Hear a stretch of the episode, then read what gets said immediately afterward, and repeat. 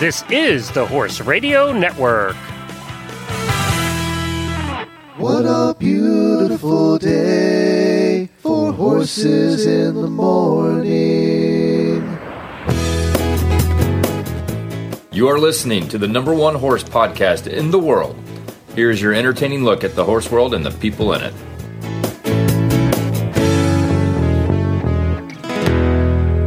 Well, good Monday morning. I am Glenn the Geek from Ocala, Florida. And I'm Jamie Jennings in Norman, Oklahoma. You're listening to Horses in the Morning on the Horse Radio Network for June 6th, episode 2947, brought to you by the World Equestrian Center. Good morning, horse people.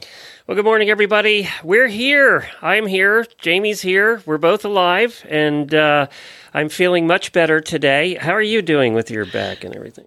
I'm I'm a little sore still. So Glenn had COVID. I got bucked off. So you know, seems about right. We're it's about the same. You know, Yeah, normal, Exactly. everyday stuff. but I'm I'm up and walking around and uh, got back to work. And uh, it sounds like you're doing a lot better. You're not coughing in my ear, which is nice. Yeah, Friday was a little tough, but yeah, no, I'm definitely better than what this drug they gave me. The antiviral seemed to kick its butt. So today's the last day of that, thank God, because the side effects aren't fun. But we're uh, we're getting back at it. You know, this morning I woke up to some. We're going to start the show off as, uh, with something a little more serious today. I woke up uh, to two posts. One was from a guest that we've had on the driving show over the years, and he posted that this was going to be his last post because he has cancer and he was going into hospice, uh, which was very sad to read. And then I wo- and then another post right after that from some from the daughter of somebody we've had in the show. I don't know, Jamie, since we started. It was We've had Yeah. her like 25, 30 times on this show. Uh, as you know, we're big supporters of the para riders, and Charlotte's one of our uh, para equestrians. She's been on the show many times. We're following her this year and her journeys. Well, Hope Hand is the person who really kind of started the para movement here in the United States and the association and has been doing this forever since I can remember. And we've become good friends with her. And anytime, you know, anytime I asked, she'd come on the show and talk to us about para. And she, you know, she's done so much good. Well, this, I knew she had cancer, but I knew she was getting pancreatic cancer and she was getting treatments. Her daughter posted on her, on Hope Hand's Facebook page this morning that, uh, she did not qualify for surgery for multiple reasons. Um, she was in a wheelchair to begin with, and she went underwent multiple rounds of chemotherapy, and that her tumors have now spread to her liver. So she has also gone into hospice. So apparently she can't uh, she can't read and can't reply to the comments. So her daughter's reading them all. And uh, Amy, I- I'm hoping that uh, you can play the following for your mom. Uh, she I got together with Charlotte this morning, and we we we we reminisced a little bit about Hope and everything that she's done, and I want to play that for you right now.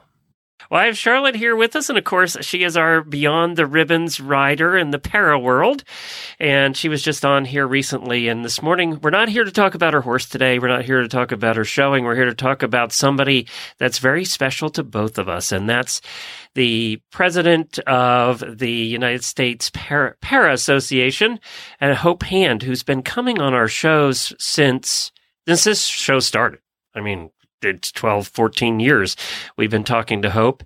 And Charlotte, that's about the same time you got hurt, right? 2008, somewhere in there? Yeah. Yeah, I got hurt at the end of 07.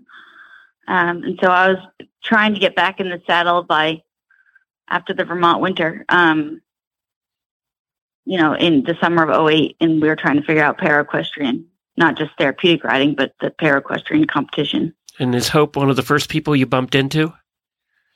Oh, absolutely. Yeah. She, and maybe, maybe even before I met her, we were emailing, phone calls, all of it. She was just always so available and so enthusiastic about bringing people into the paraequestrian world. She is the reason. There's no question about it that uh, the United States is ranking up there as one of the leaders in paraequestrian today. I don't know if it would have happened without her. Uh, I don't. It definitely would not have been without her. How important has she and the organization been to you?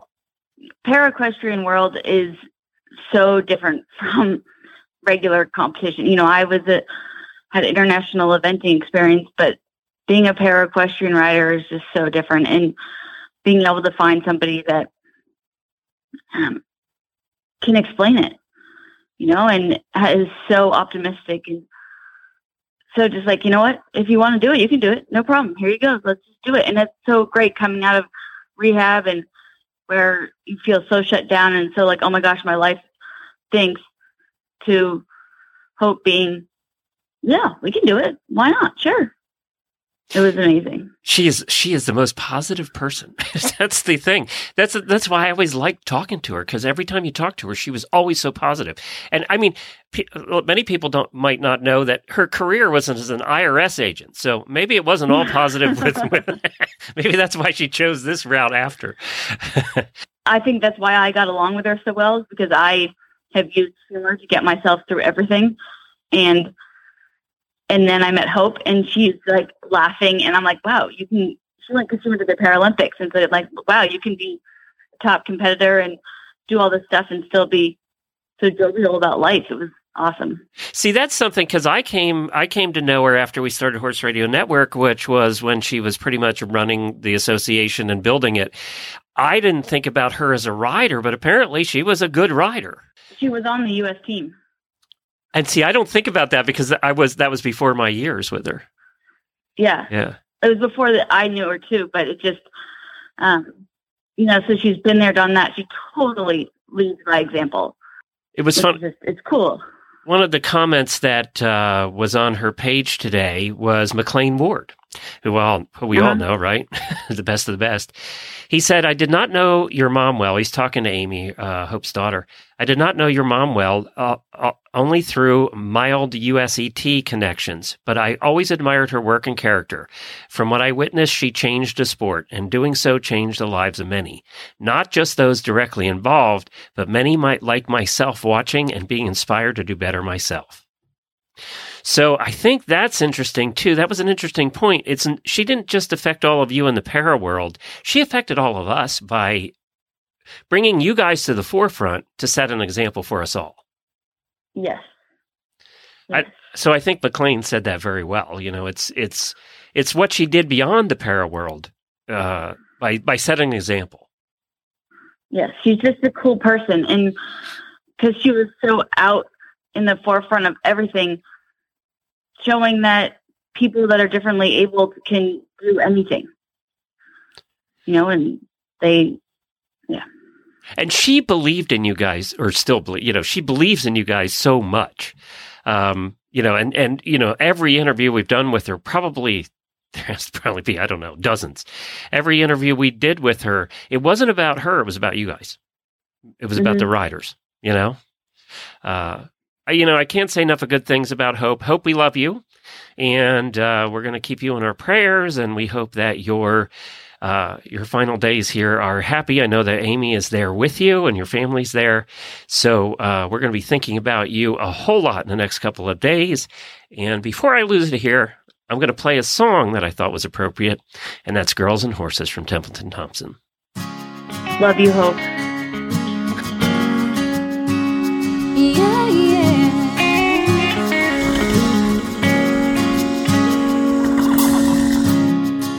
Well, she talks about him, dreams about him, thinks about him all the time.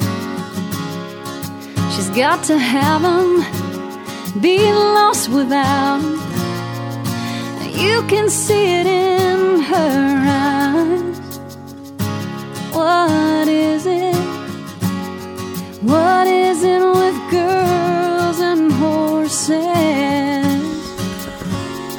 she says, Now when I was a young girl, they were my whole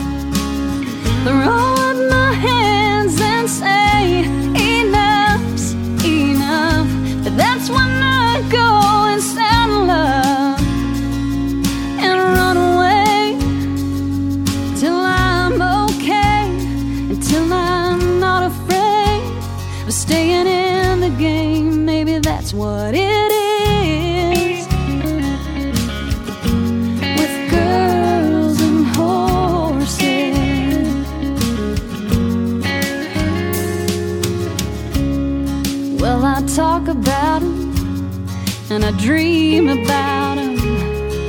I live to love him, and I love to ride. I'll always have him, be lost without him. There's magic in those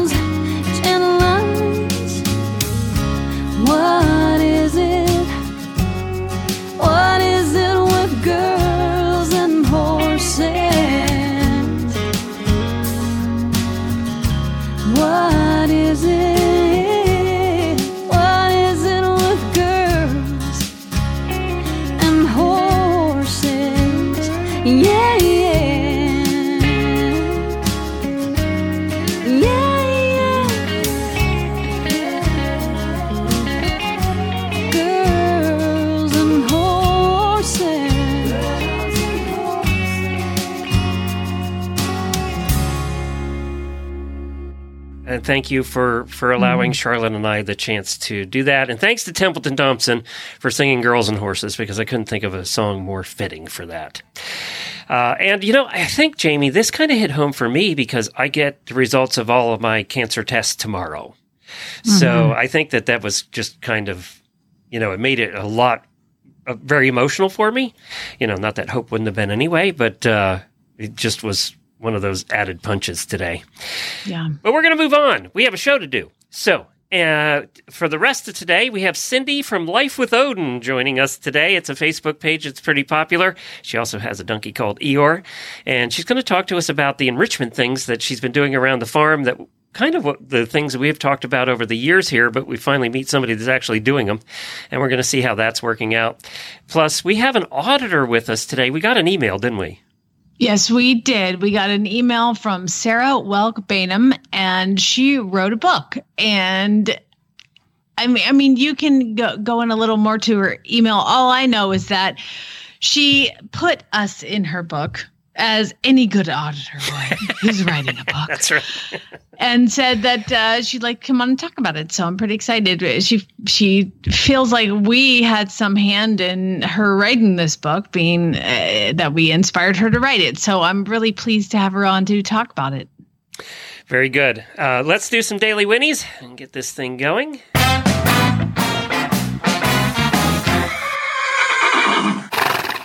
Well, I don't have any birthdays today, no auditor birthdays, but I'm very happy to announce that we have two new auditors, Herbert Griffith and Tice Supley. So, uh, thank you so much to both of you for becoming brand new auditors. I know money's tight right now, and when people join up, we really appreciate it. Also, we had two auditors increase their pledges, Katie Kelly and Megan Mitchell. Thank you to both of you. We really do appreciate any anything you guys do at, at this time is very much appreciated by all of us.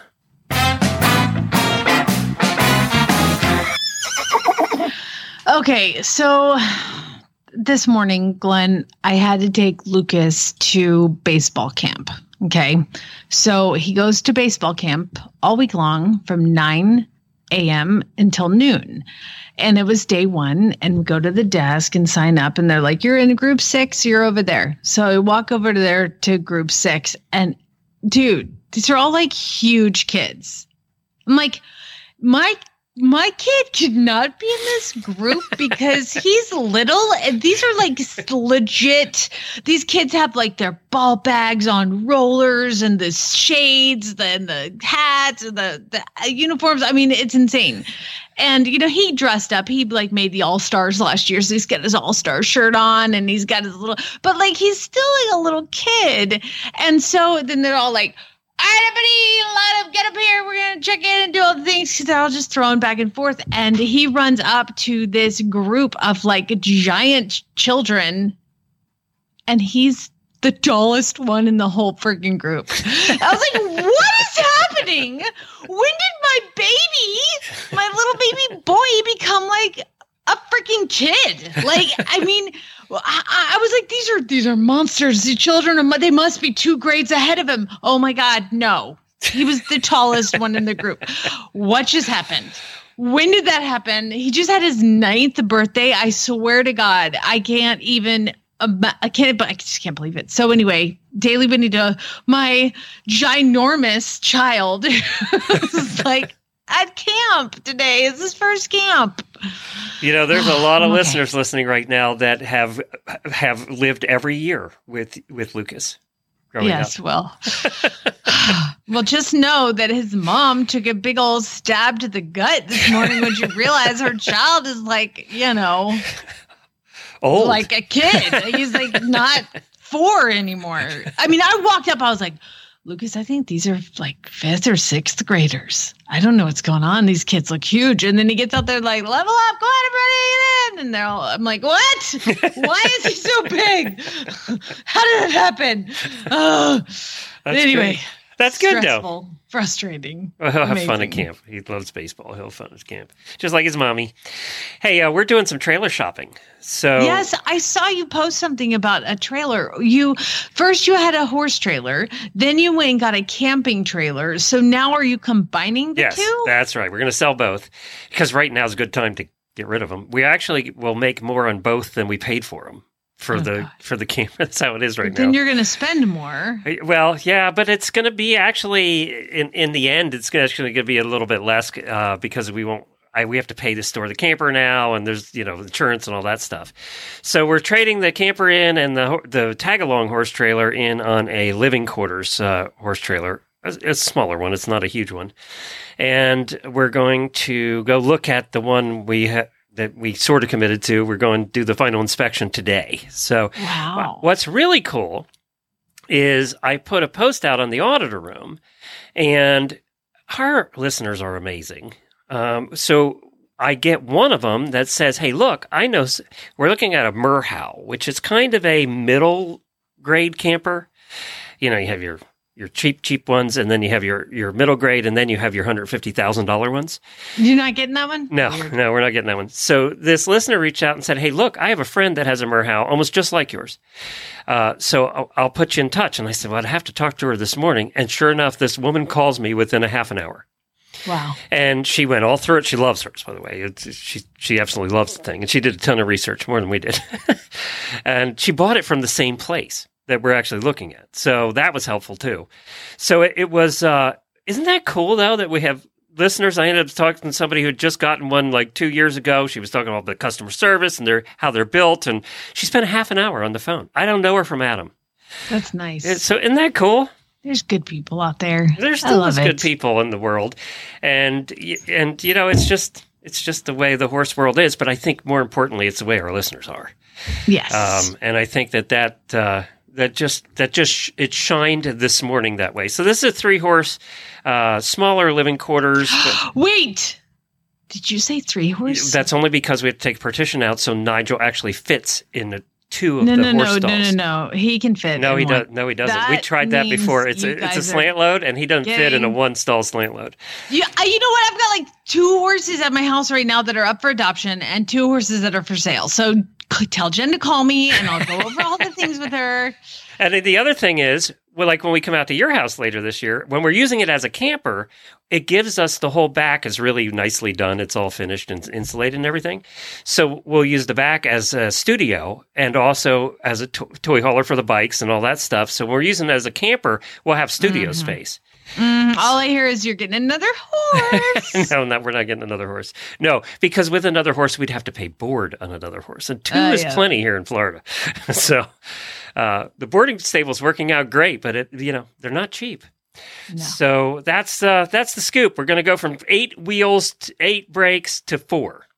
So less maintenance and and it is a uh, gooseneck, so th- they haul better anyway. yeah. So that's that. We might be bringing that out to uh, to see you. Well, congrats. That'll be exciting. Although we can do the studio part like in air conditioning. Yeah, we'll do that. My house. Yeah, yeah. That'd be- yeah. that'd be I fun. mean, it's air conditioned, but yeah, it'd be more comfortable. That's awesome. Well, congrats. Hope, hope it works out for you. Um, like I said, we've got a couple horses here for sale and for adoption and all sorts of things. So we can fill that trailer for you when you're heading back to the other side. Actually, um, I just got a horse in training yesterday, and it is a four year old chestnut thoroughbred mare that was bought for a kid who's been riding for two years.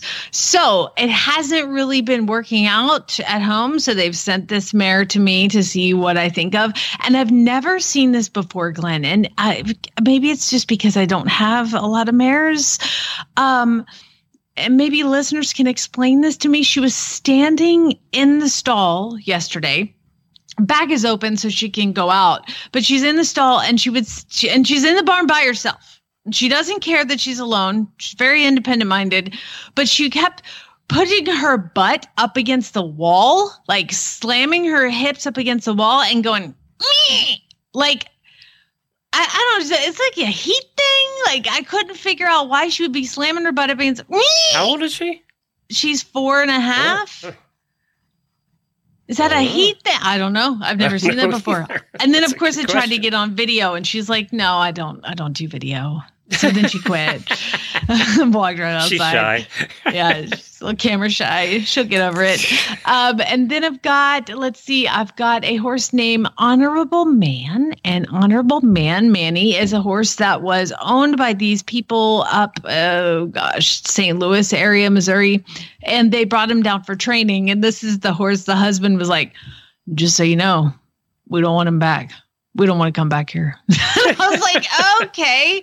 Oh crap. Somebody's gonna abandon there, but they were good people. They just they were hoping that he would be sold and ended up he's gonna go to Horse and Hound and be an adoptable horse. So pretty excited for him. He's had a lot of training in the past. Unfortunately, most of the training he had were was people um you know, here's the problem is horses come off the racetrack and people are like, oh, cool, they're broke. I can just get on them and ride them. Biggest mistake a naive person makes. Yeah, and so what happens is, you know, you know, maybe you can ride them, big fancy person who does this for a living, and you can make this horse look like it's going great and cross country school and put up these sale videos when it's been a week off the track. But the problem is, the next person is not going to be able to do that what you did. And so you've sold a horse that looks like it's doing certain things that it actually shouldn't be doing. So these horses that come and they go to these horse, you know, off the track thoroughbred flippers, please be careful because you have to teach the horse how to go, stop, and turn and back up. These horses don't know any of that. All they know is go forward. And so this horse, Manny, had been ridden.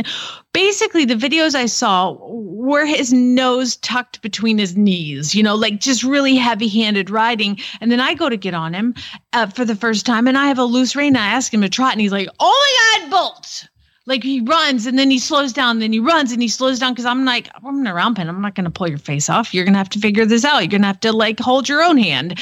And so I've been working a lot on getting him to just go without anybody holding your face. You can just peacefully move forward. And so far, he's been doing awesome. But as far as being adoptable, he'll need somebody who understands he's a sensitive horse that was kind of rushed through training. So I've had to really come back a step, which I think is what has happened with this mare that came in that's squealing by herself in the stall.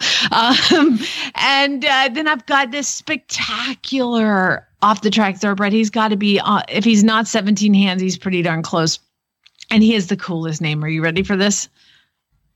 I'm ready. I'm ready. His name is True Grit. I'm like, that is so cool. So his name is True Grit, and he is this this stunning bay thoroughbred. And so I'm going to do my first ride on him today, and uh, that that is the that's the ones that I have in training. And then this coming weekend, are you ready? It's another gypsy. I'm getting another gypsy coming in for training uh, this weekend, so I'm pretty excited. Now, the most exciting thing for those who know, Farm Boy left me. He just up and left me. It wasn't like, a divorce, though. It's more of a separation. preparing for life. College is over. He goes. Oh, college is over? the summer. Well, no, I mean he'll Oh. start back in the fall, which is, so he'll come back Okay. hopefully. But he has a couple days before he heads up to Montana or Wyoming. Um, and he's coming today and tomorrow to work with me, and I'm so excited. I'm like a little kid. I'm like, oh, Farm Boy's coming today! I'm like, oh, first we're gonna do this, and then we're gonna do this. and Poor guy. Why did he this." stop by? He's he's such an idiot. He should have just You kept know what going. he- you know Drive what he through. did? I made sure that wasn't going to happen because he was going to go rent a storage locker for his furniture. And I'm like, You could just keep it here. We have room. You're so manipulative. I know, right? And so Farm Boy's coming. He has to pick up his furniture, but he's going to be here for a couple days. So I'm really excited to get to work with him. Like I said, first thing we're going to do is we're going to get on True Grit, and then after that, he's going to ride Zeus, and I'm going to ride. So it's like I'm like really, I'm like a little kid on Christmas. hey, back to Grit for a minute. Um, does it look anything like John Wayne? Oh my God, no, he's so pretty. oh, he's so pretty. No eye patch, no nothing. Nothing. Just Just straight up super sexy thoroughbred and and he's really quiet and he loaded perfectly on the way here and traveled calmly I, he's one of the ones that i'm like oh this is a good one i'm pretty excited about this one so uh, he's gonna have his first ride today And for all of you under 60, uh, true, the original True Grit movie had John Wayne in it in, in about the 1960s, I believe. So, yes and it's a phenomenal movie and they did a remake with jeff bridges that- and matt damon I always think the first one was better. Yeah it was to be fair it was the john wayne one is way is better Yeah. But because you watch the girl, and I'm drawing a blank on her name, Yeah, the one who was in True. Grit, in the second one, and she literally just did it everything the first girl did Yes. in the first movie. And I was like, because when I saw the the new True Grit first, and I was like, dang, she's awesome. And then I watched the old one, and I'm like, dang, she copied her. That's what I thought too. That's what I thought too. She just watched the movie and did everything the same. Yeah, Yeah. exactly. Well, you know, the World Equestrian Center, they have many non horse events, but also have tons of horse stuff. When you have dozens of rings, many large indoors, multiple conference centers, and over 10 restaurants, you can have a variety of shows. And the big one is starting up here next week on June the 15th. By the way, we're going to be getting out of next week. We need to talk about that. Um, on uh, June 15th, they're starting the Ocala Summer Series. It's a USEF uh, premier hunter jumper show, and it's going to run for 10 weeks over the summer. And it's kind you're saying, why are they doing a hunter jumper show in Florida in the summer? Well, the outdoor events they'll do at night, uh, but in the meantime, they have four heated, air conditioned, huge indoor arenas. So they'll be able to, to do some jumping in there as well.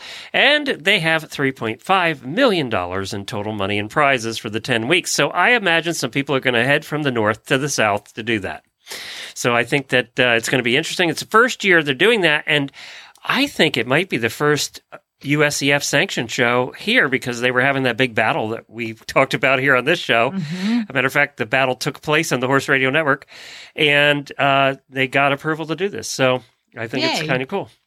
So if you're in the area, oh, I have another story. So I was at Podfest, and the guy who runs it, Chris, who we've had on this show several times, and Chris runs Podfest, and I met his his sister-in-law or brother-in-law were there taking care of kids and just hanging out and i met them and he's a real cowboy. This guy is a real cowboy. And i said you got to see the world equestrian center. So they did. They left at five o'clock one morning uh, left chris's house from tampa and drove two hours to see it came home and chris said they would not stop talking about it they just wouldn't shut up they want to move to ocala now as him and everybody else. Uh, they want to move to Ocala now. They want to live at the World Equestrian Center. He just could not. Chris is like he wouldn't stop talking about it. So, Wow, that's so, cool. Yeah, so you got to see it. It's a must see. We're gonna get you here some one of these days. Take you over there. I know, but in the meantime, go visit WEC.com, W-E-C, worldequestriancenter.com. And uh, yeah, it's definitely on my list. And by the way, Hailee Steinfeld is her name, who played the Mattie Ross. The new one. in the new one. Yeah. Okay. Wonder whatever happened to the girl that played in the first one. That's a great. Now, see, now I got to do a deep dive for that. All right. While you're doing that, we're going to get our our uh, first guest on the phone today. We have Cindy coming up, who has a Facebook page called Life with Odin, and now uh, she's going to tell you a little bit about who Odin and Eeyore are. Now you can kind of guess what Eeyore is, uh, but and she's been testing out some automatic feeders and some environmental enrichment there at the farm, enrichment there at the farm, and we're going to ask her about how all that's going because I know some of you have been wanting to try some of these things. So let's find out. And I know Jennifer just bought an automatic feeder for Nigel because he apparently doesn't eat enough. Now it's going to cost me more. Well, hi, Cindy. Thanks for joining us. Hey, thanks. Thanks for having me. First of all, where are you at in the country? I am in Texas, just outside of Dallas. Oh, cool. Very cool. So we have you on because my wife found Not you when she was. It's not cool. No. It's very hot here. my wife found you on Facebook because she was looking at getting an automatic feeder for her horse, and at, at, in a roundabout way, she Oh. ended up finding you. Uh, but first, we yeah, have I have a great feeder set up. Well, we're going to talk about that because it's. I don't know that we've ever talked about this topic. So, tell us first about Odin and Eeyore. Who are Odin and Eeyore? Oh, so they're my pets. So Odin is a Norwegian fjord, and he's about 14 years old. I've had him since he was four, so I've had him maybe 10 years. And then Eeyore is a miniature Sicilian donkey. I've had him more than 20 years. I had him with my previous horse. He was, you know, the pasture companion for my previous horse. And he is just a dear. They are both dear, but Eeyore is a very special animal. He's just dear. He's very fancy. His registered name is Billy Ray Cyrus. But when I got him, I know, isn't that funny? When I got him, my son was four years old, and he's now 24. But my son took one look at him and said, Eeyore! And that was his name. That was before Shrek came out. Back Oh, wow. then, little boys called donkeys Eeyore. So that was his name from, you know, minute one. And he is an Eeyore. He's an Eeyore. He's always, no one loves me. no one feeds me. I don't get enough attention. He is cute. I was looking at his pictures. We'll post one of his pictures in our show notes today. He is very cute, and so is Odin. I don't want He's Odin to feel left dear. out. Odin's adorable. Odin is Odin is a stunning horse. He's just he's so handsome. I'm very privileged to have them. They're my boys. Well, let's talk about some of the environmental enrichment stuff that you've done in, in Texas there for these. First of all, let's talk about feeders. Jennifer, my wife, was looking at feeders, and first of all, they, Jamie, automatic feeders, and she's looking for one because the horses live outside to hook onto the fence.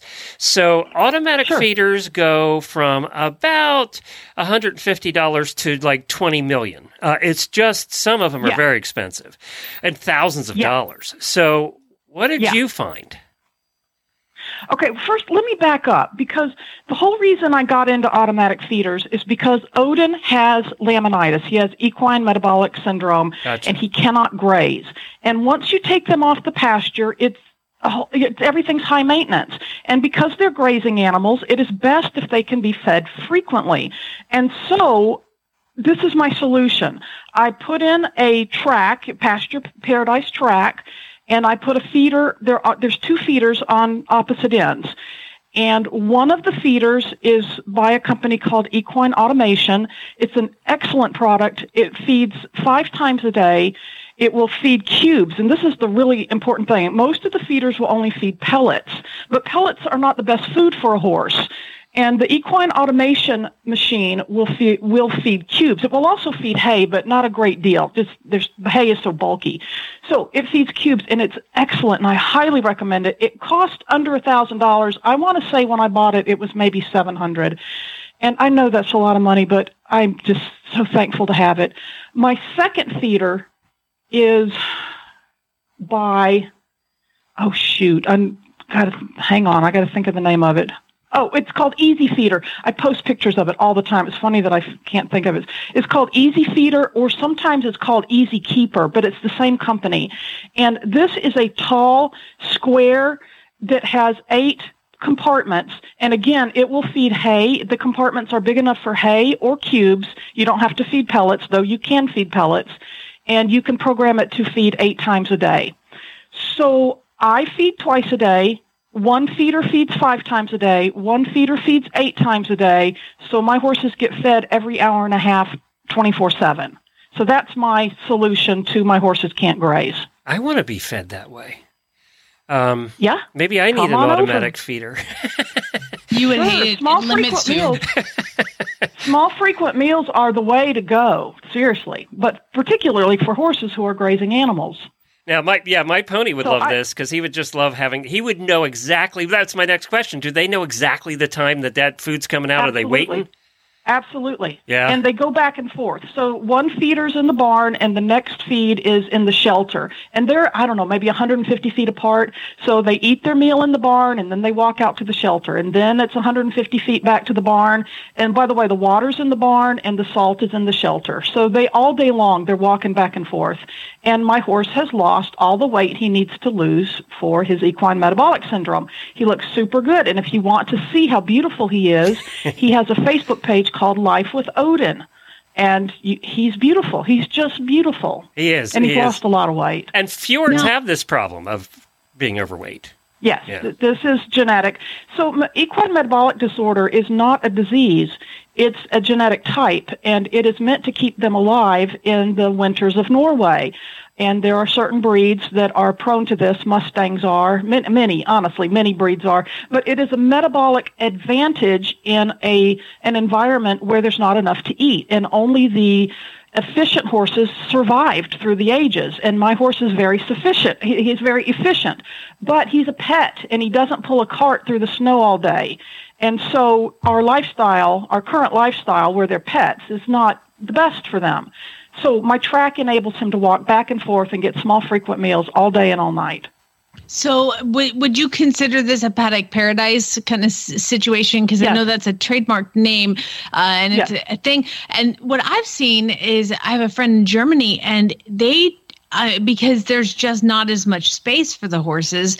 They all Yes. have paddock paradises, and then they all So- have these uh, feeders that kick off, and they all the horses wear microchips around their neck, and so oh they i don't know have that I, when they're feeding. So how that. did how do the horses know, and how do you uh, how do you prevent the donkey from eating the fjord's Okay. food and vice versa?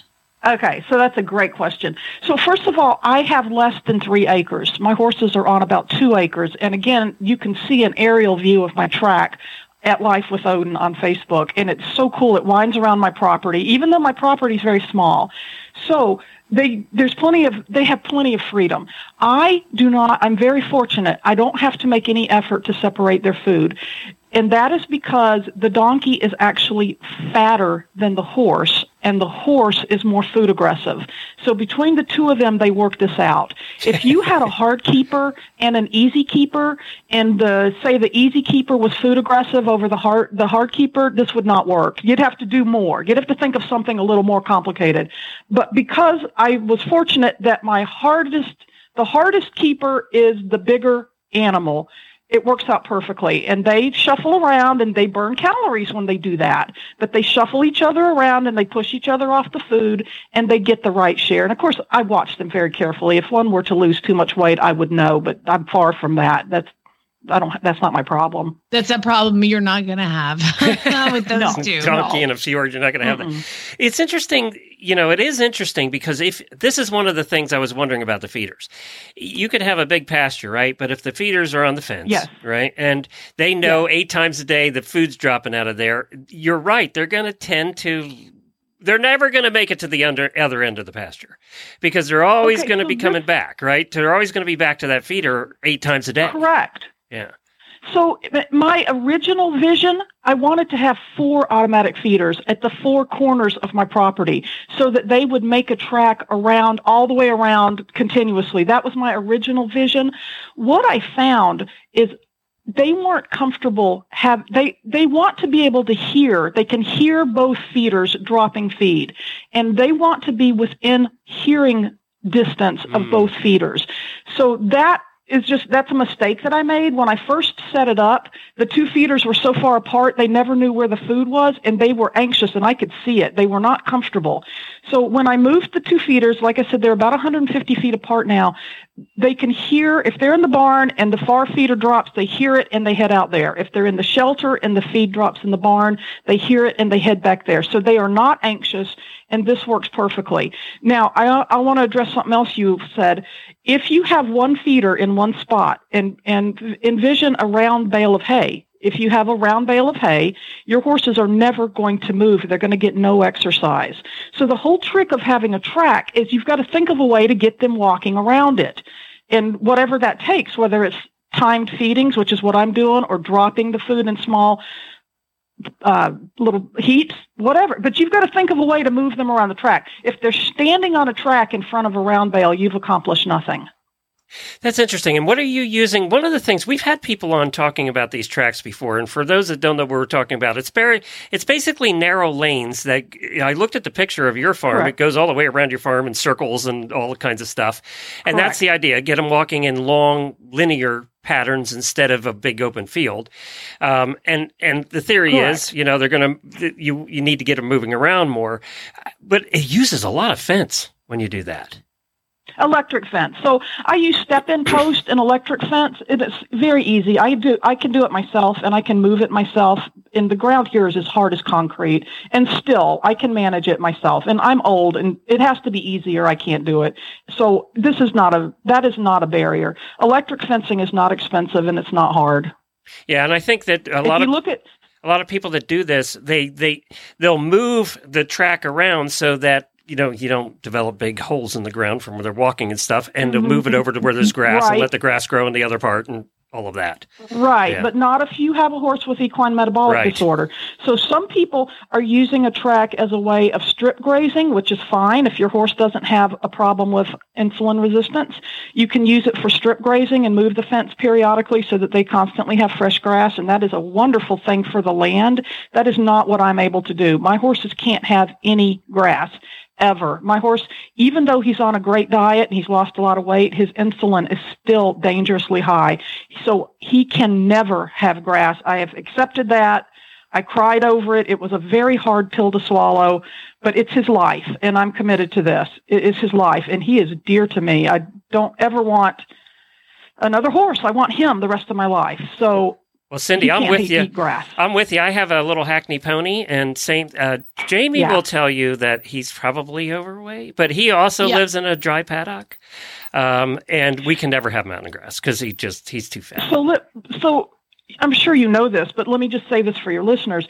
It is not only about the weight, it's about the insulin, and you can't tell by looking. If your horse sometimes comes up ouchy on gravel and he's not even overweight, he can still have insulin resistance, and he needs to have his insulin measured. It's a simple blood test, and it will tell you whether your horse is safe on grass or not. And my horse, if you looked at him, you would never guess that he has insulin resistance because he's fit. Mm. He's slim and he's fit. I had his blood tested two weeks ago and it is dangerously high. So it's very motivating. It's like, oh, shoot, I, I really did not, I was surprised. I didn't expect that. But that's very motivating for me to be super careful to keep him off the grass. I follow a program called ECIR, and I highly recommend anybody struggling with this to look at ECIR. That stands for Equine Cushing's and Insulin Resistance Group, and it is run by a vet, Eleanor Kellon, K E L L O N. It is free, and if you join, they will advise you personally. They will care about you, and they will advise you. And they saved Odin's life, and I recommend them all the time. And so, what you learn there is that your first if you if you suspect you have laminitis, the first thing you do is get them on the proper diet. And the proper diet is generally no grass, no grain, soaked hay. Contact ECIR and they will advise you on specifics. The second thing is exercise. If your horse is well enough, he needs to be walking. If he's if he's resist, they, and they ECIR doesn't recommend any forced exercise. They recommend that he has an ability, a, a, an opportunity to exercise. But if your horse is not well, you should not be riding him or even leading him out. It's just voluntary exercise. And then they recommend um, they recommend having your minerals balanced. They have a particular protocol for particularly copper and zinc and iron, no iron, and they will advise you on that. And then the proper diagnosis. And the diagnosis involves blood work. The tests are not complicated and they're not terribly expensive, but that's where you know whether your horse is healthy or not, is through blood work. That's ECIR, and I highly recommend anybody struggling with this go there.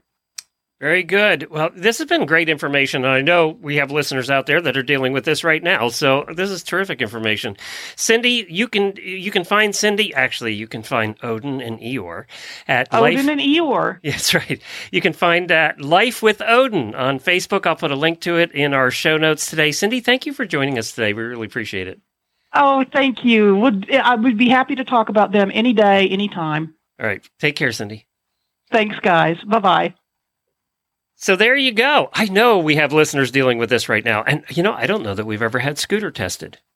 I have a I have an Andalusian. I, it's a it's a battle I have never had to fight before, but now I now I get to fight it. And and Zeus too. He, he has the propensity to be insulin resistant. Although knock on wood, that's the one thing we've kind of kept away from so far.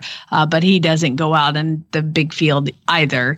Um, but yeah, I'm constantly monitoring things with with uh, Miles, my Andalusian. So it's just yeah, just some of those horses are designed to survive in a lot tougher situations than being in Florida on a grass pasture like Scooter is, or like in a giant grass field like my Mustang or my Andalusian. They're meant to be somewhere else. They, they weren't bred for this, so it's, it's interesting. And then I've got the thoroughbreds who I'm just like, eat more food, eat more, they need eat more. They need different paradise tracks. You need several. You need twenty paradise tracks, and they all have their Yeah. own unique thing. So, Exactly, super fun. and by the way, when she said electric fence, first thing I thought of is, yeah, Zeus will be out of that in two minutes.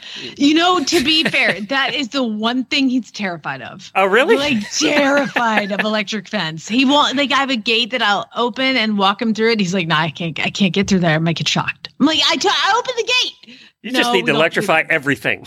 like, I know. I know. And I pretty much have. all right, tell us about Purina while I get our next guest on the line. Well, you can level up your horse's performance this season with choices from Purina Animal Nutrition. From Purina Ultium Competition Formula to Purina Impact Pro Performance and everything in between, Purina has the right option for your horse, including supplements like Purina Super Support Amino Acid Supplement, Purina Amplify High Fat Supplement, and Purina Outlast Gastric Support Supplement. There are many choices for optimal nutrition when you choose Purina, all backed by science. Level up your performance this season and put Purina's research to the test. Ask for Purina at your local feed retailer today. One of our auditors coming up next. Her name is Sarah, and apparently she was inspired by us and all the authors and stuff we've had on the show to write a book. And then she included us in the book. So we're going to talk to her about her book called I didn't murder anybody. Not in this one, I don't think. It's called Impelled an Equestrian Romantic Suspense Series. Well, I'm pleased to welcome to the show Sarah. Sarah, thank you for joining us. It's good to be here. Thanks so much for having me. Oh my gosh, you uh, tell us about how you decided to write a book. You're like, I'm just going to write a book. That's a little bit of how it happened. Yeah. So, I mean, when I was younger, I was uh, big into reading. I would write short stories for fun. Um, and then, you know, you get older, you become a real adult, and then you just kind of don't have time for that.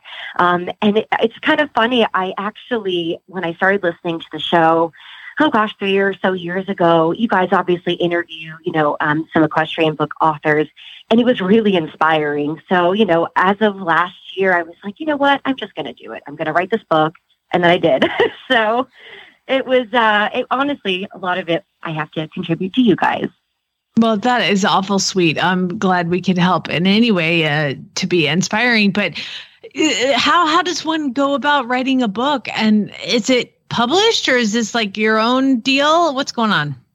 Yeah, so it is published actually officially as of yesterday. The paperback uh, went live on Amazon and is available for purchase. Um, the ebook is on pre-order, but it is released on June 8th, so about two days from now. Um, and as far as going about writing it, uh, it's one of those things where you kind of I'm almost glad I didn't know how much work went into it when I started because I'm not sure that I would have actually. That's what started it. everybody that writes a book says. Every single Yeah. person. It is so true. It's almost like good to just go in with your blinders and go, I'm going to write this book. And then at the end of the tunnel, when you hit the end, you're like, oh, cool, I'm done. But you're not done. it's quite the process from finishing the book to getting it actually published. So I, I self-published on Amazon, um, which is what a lot of, especially like equestrian fiction authors do, um, just because from what I've heard traditionally published, other than like um, the Trafalgar people, you know, there's really not a lot of options for those of us that write in that genre. So that's the route I took. Um, but really, it was just a lot of, you know, making myself continue on. You know, as soon as you get halfway through the book, you're like, oh my gosh, am am I going to be able to finish this thing? But um, yeah, I just, you know, kind of put my head down and did it. And I'm super glad that I did. So, what is it about? Yeah, so a lot of it, I spent a lot of time in my younger years working in the horse industry, um, and I I really had a lot to kind of pull from from my own experiences. Um, so the story starts off with uh, the main character who's about 22 years old. Uh, her name is Emma, and she is kind of finishing up what most people would kind of consider, you know, starting off as, as a new adult. Um, so she's about to graduate college and she's kind of like not really sure what she wants to do, you know, as far as her future. Um, but then she gets this kind of big news that changes her whole life and kind of makes her go, okay, I have to make a decision. Uh, and it really takes her sort of on the adventure that this book is about. Um, so I won't give too much away about what that decision was or where it takes her, um, but just know that for those people who uh, like like the Ocala and Wellington and Florida horse capitals, it does uh, take place in those places mainly. Awesome. Um, and yes, of course, it has uh, lots of horses in it. Um, the main character horse, which becomes her horse, is actually based off of uh, a horse that was my heart horse when I was in my early 20s. Um, a lot of actually the horses that are in the book are real life horses that I put in there, and I, I put their real names. Um, and it was actually super fun to write about them. Um, one was my first horse, and he passed away. So it was really cool to kind of relive some of that about him. Um, and it brings him to life again. Yes. And then a horse that I met when I was a working student. Um, I featured him in the book. His name is Jimmy John. And so it was just really, really cool to write about these horses that I spent so much time with in my younger years. So it's fiction, nonfiction. It's, I mean, like, is it an adult romance novel? Is it a murder mystery? Is what? What? Where would you classify that?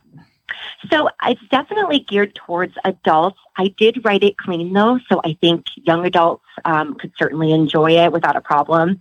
Um, and I call it an equestrian romantic suspense. Um, so there is lots of, you know, uh, them following that main character, but you also have lots of romance in there. Um, and there is some like suspense kind of thriller aspects once you get like halfway through the book that are really exciting. Um, my beta readers all raved about how much fun that part was. Um, so it's kind of got a little bit of everything. So am I gonna fiction. read? So is it like uh, when you talk about his rock hard steamy nothing like that, or are we like? no, no nothing wrong. Jamie's out. She's not reading it now. Sorry, Jamie. You are in the book, so you kind of don't have a choice now. well, that's it How it. did that come up? yeah, how did wh- why are we in the book? You guys are in the book. Yeah, I when I was writing it, it's kind of funny. I had a moment where I was uh, it, writing a scene uh, where she's like in her car, and I was like, "Oh my gosh, I'm going to put horses in the morning in this book." and I had like a moment where I remembered Jamie talking to another author that featured you guys, and I was like, "I'm doing it. I'm putting them in the book. You guys are named in there, and horses in the morning is in there too." but no, there's there's um, it's written as like a what they call like a clean romance. So it's um, you know, nothing that's past like PG thirteen.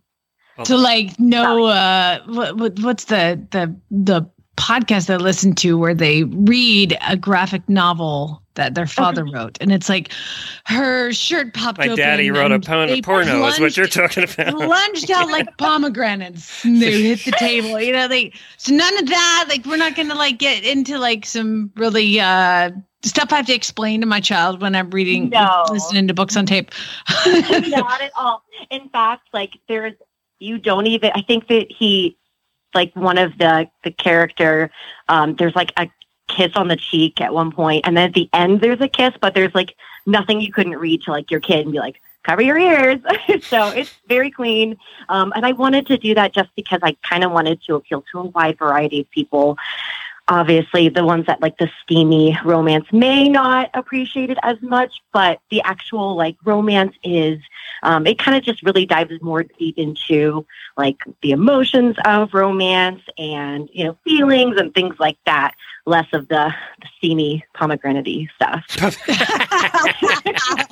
the pomegranate stuff that's my favorite we thing invented I've a new heard. word here on the. so I've just counted. That makes, I think, five books that we're in.